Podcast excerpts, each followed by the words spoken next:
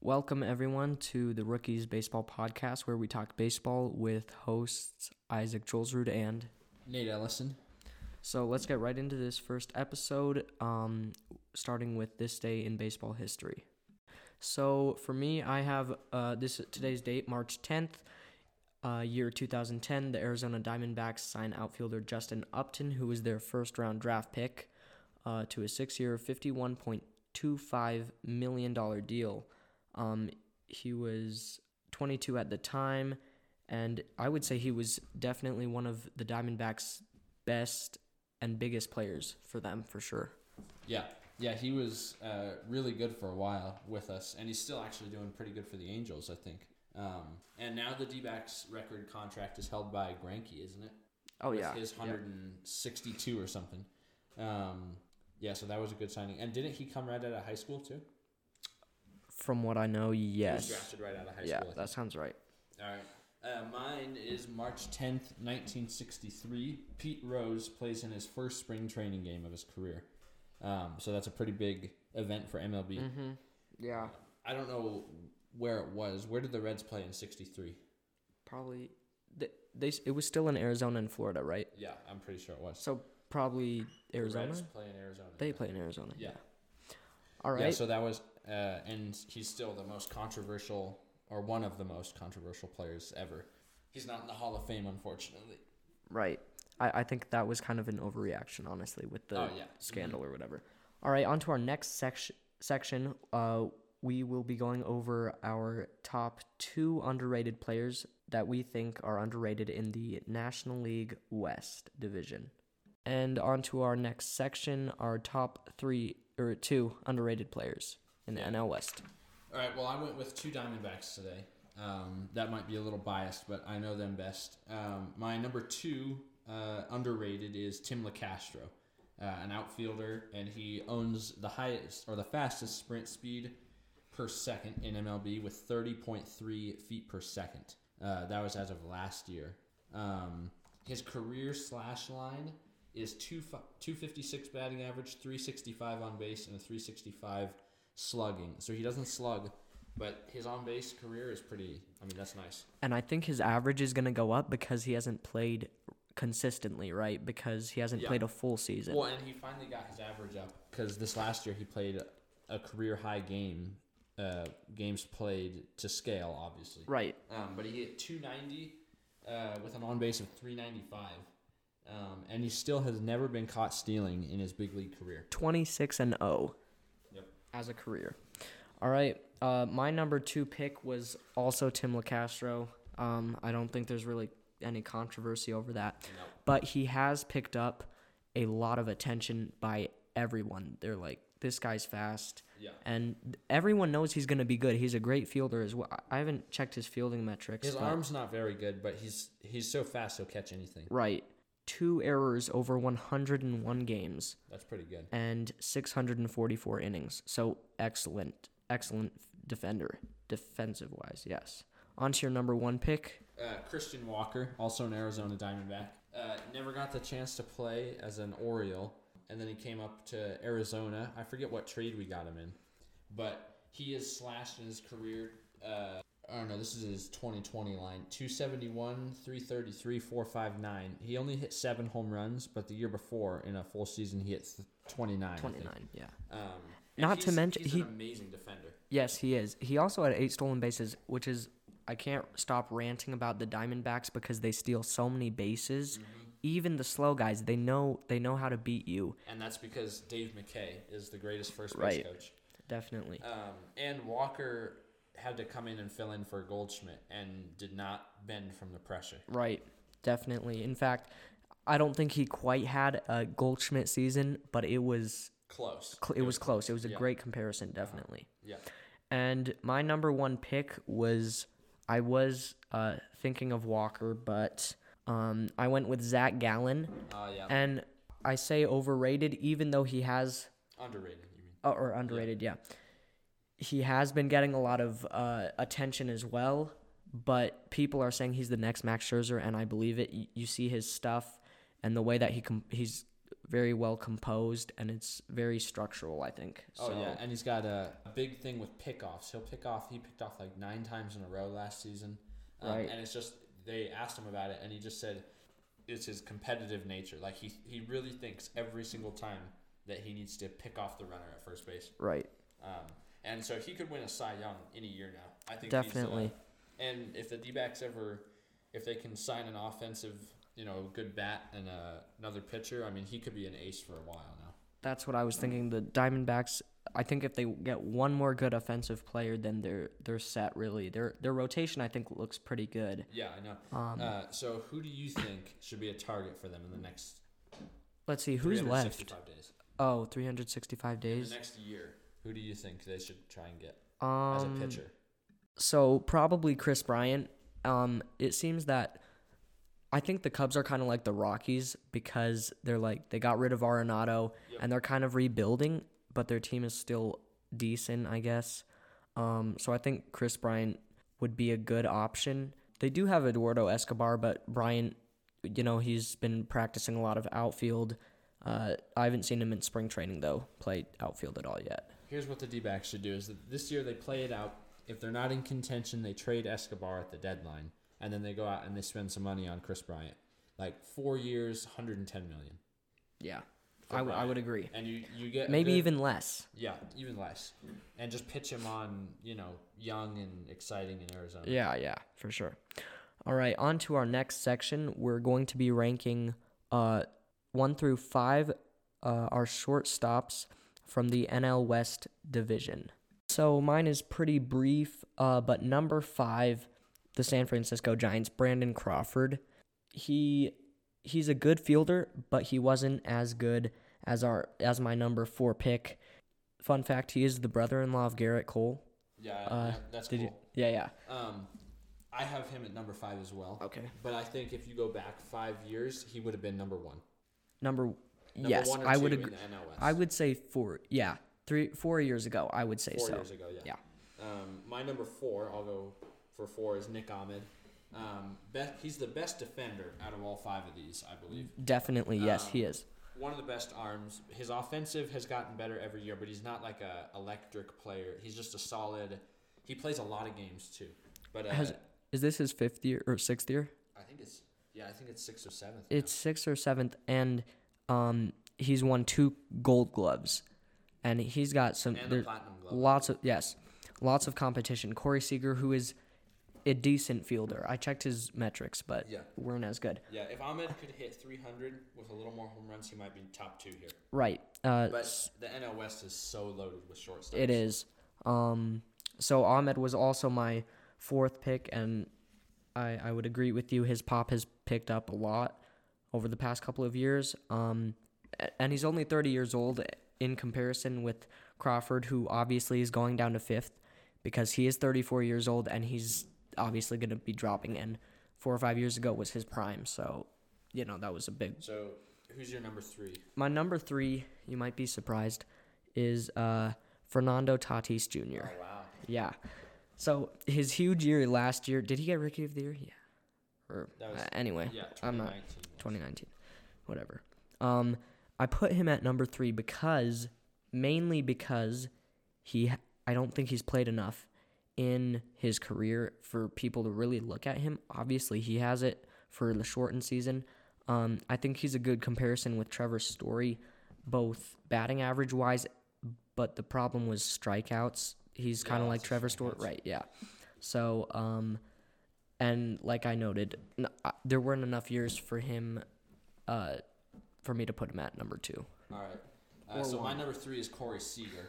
Um, he would be higher, but he's had some injury history, and he's only just now really started to put it together. I mean, he had a really good year this last year. If he can replicate that this season, he would be number one or two for me. Right.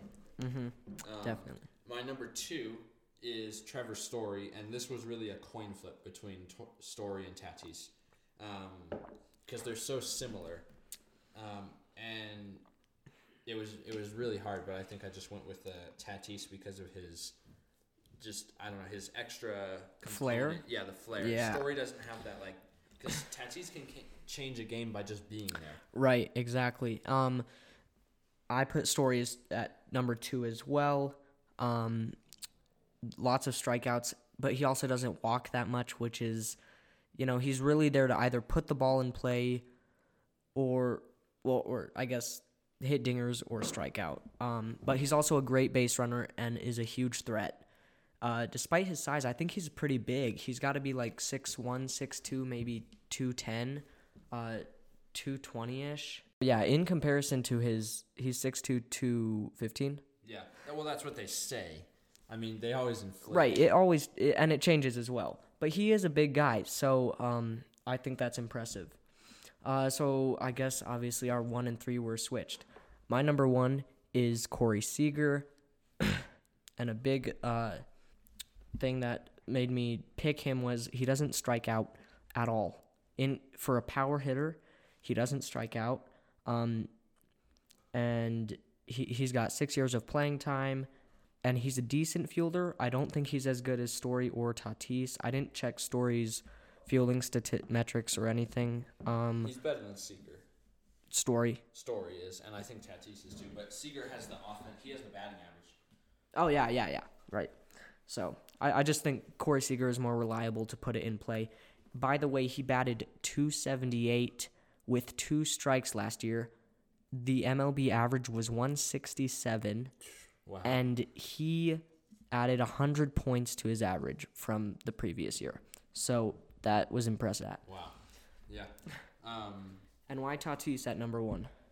for me, Tatis at number one is the intangibles it brings, um, and I think if he's this good at this young of an age, I mean, he can only go up, and he's just he's improved. His first year, he made a ton of errors, and from the second year, I don't know the exact numbers. His second year, this last year, was just really good in the field. I uh, watched him a lot when they were playing the D-backs, and he made some plays that were just like pretty crazy. Yeah, I would agree. I would definitely, I guess, hearing that, I, I would consider switching it and making my list basically the same as yours, maybe moving story down to three.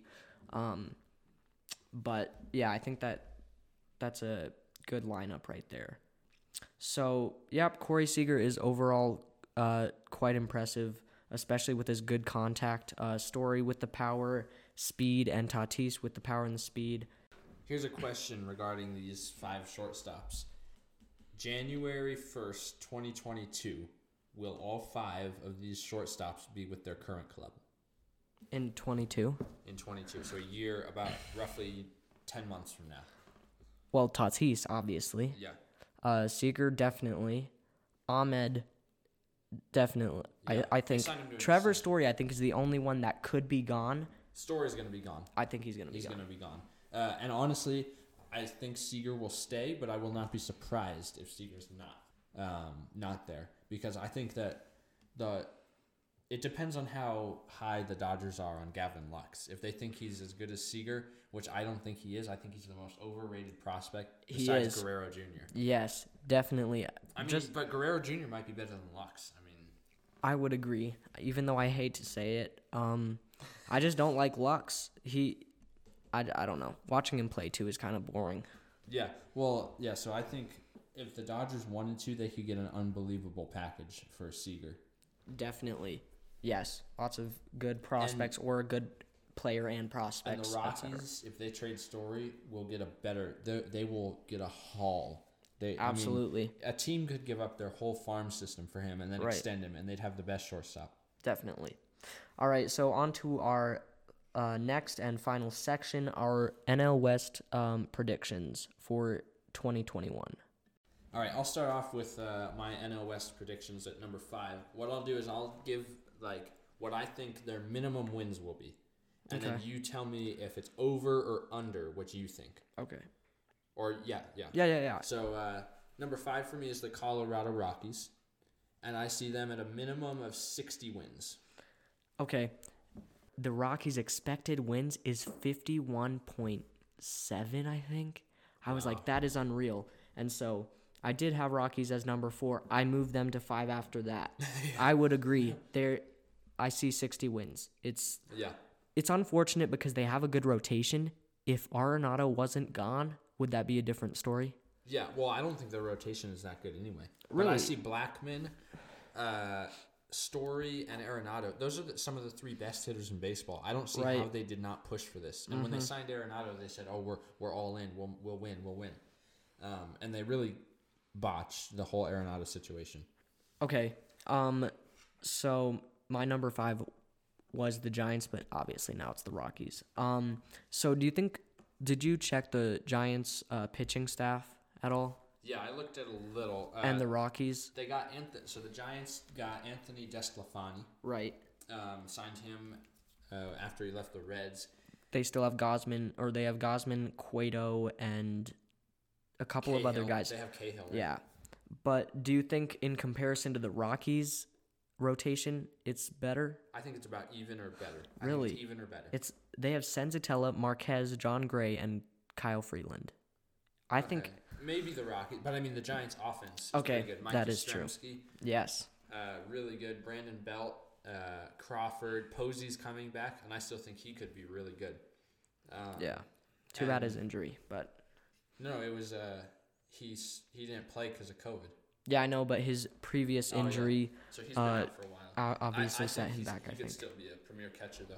Um, definitely. so who's your next? So it's five Rockies, four Giants. We we each matched that. yeah. So who's your number three? My number three is the Arizona Diamondbacks. Yep. I think they have an excellent rotation with Mad Bum, Gallen, Kelly, uh, Luke Weaver, and I'm not so sure about the fi- number five. I guess that we'll see Caleb Smith or uh, Alex Young. It was. oh yeah.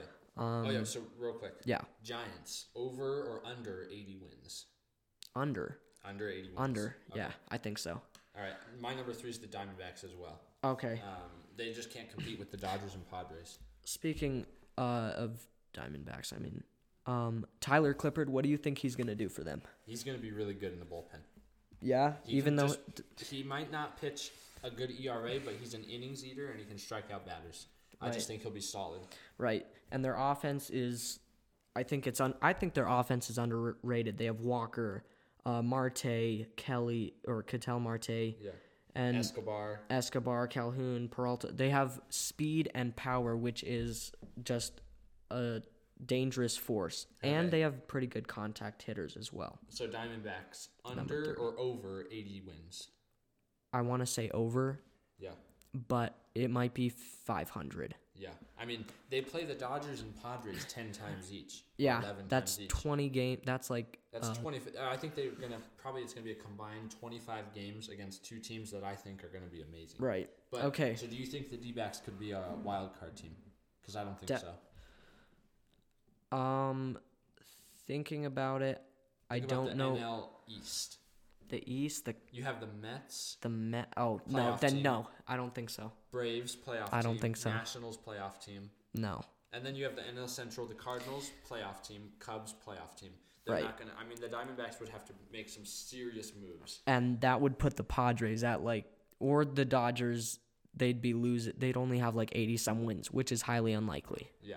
Um, so Uh, who's your number two? My number two is the San Diego Padres.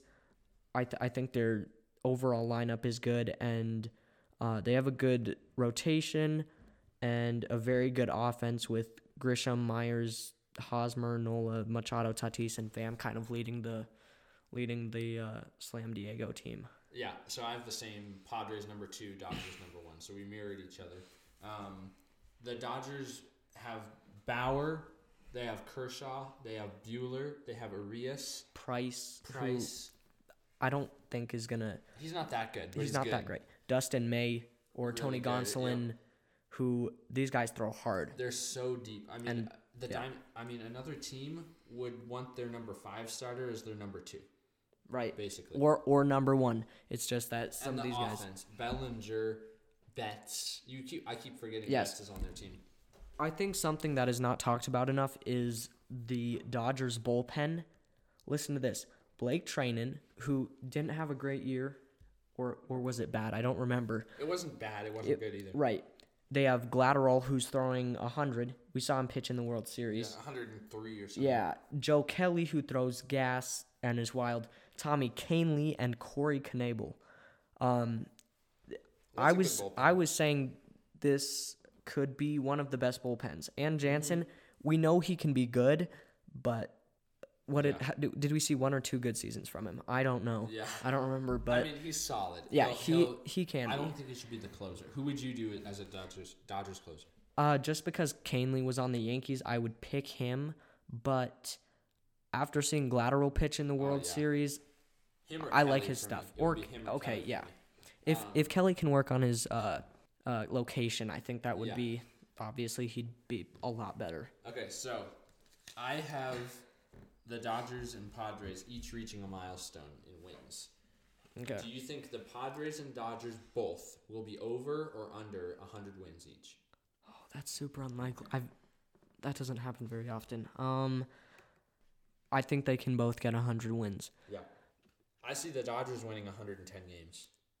I say if the Dodgers win 110 games, the uh, Padres will win mid 90s to almost 100 wins. Yeah. I mean, if the the real thing to watch, we know that the Dodgers and Padres are the two best teams in the NL. So they're going to trounce everybody else. The key they're going to play about the same, probably like 700 ball against everyone else. The key is what happens in their games against each other. Padres and Dodgers play 18 times. How many times are the Padres going to have to beat the Dodgers to win the division? Wait, how many times did the Padres have to beat the? have to beat the Dodgers. What do they what what does their record need to be to go against the Dodgers in their 18 games? In 18 games, I would say oh 12 and 6. Yep, that's what I was I- saying. 13 13 and 5 maybe. I mean, they're going to have to beat the Dodgers soundly. Yeah. I mean, they can't have any like, you know, 11 and 9. The Dodgers will win the division. yes. They have to be 5 games above 500 against the Dodgers Yes, the Dodgers are clutch. Even though they strike out a lot as a whole, they are very good in the clutch. And Mm-hmm. you know that for every batter, there's so much power, and they're they're gonna hit the ball well, no doubt, every single time. Yeah. Okay, well uh, that does it for today, doesn't it?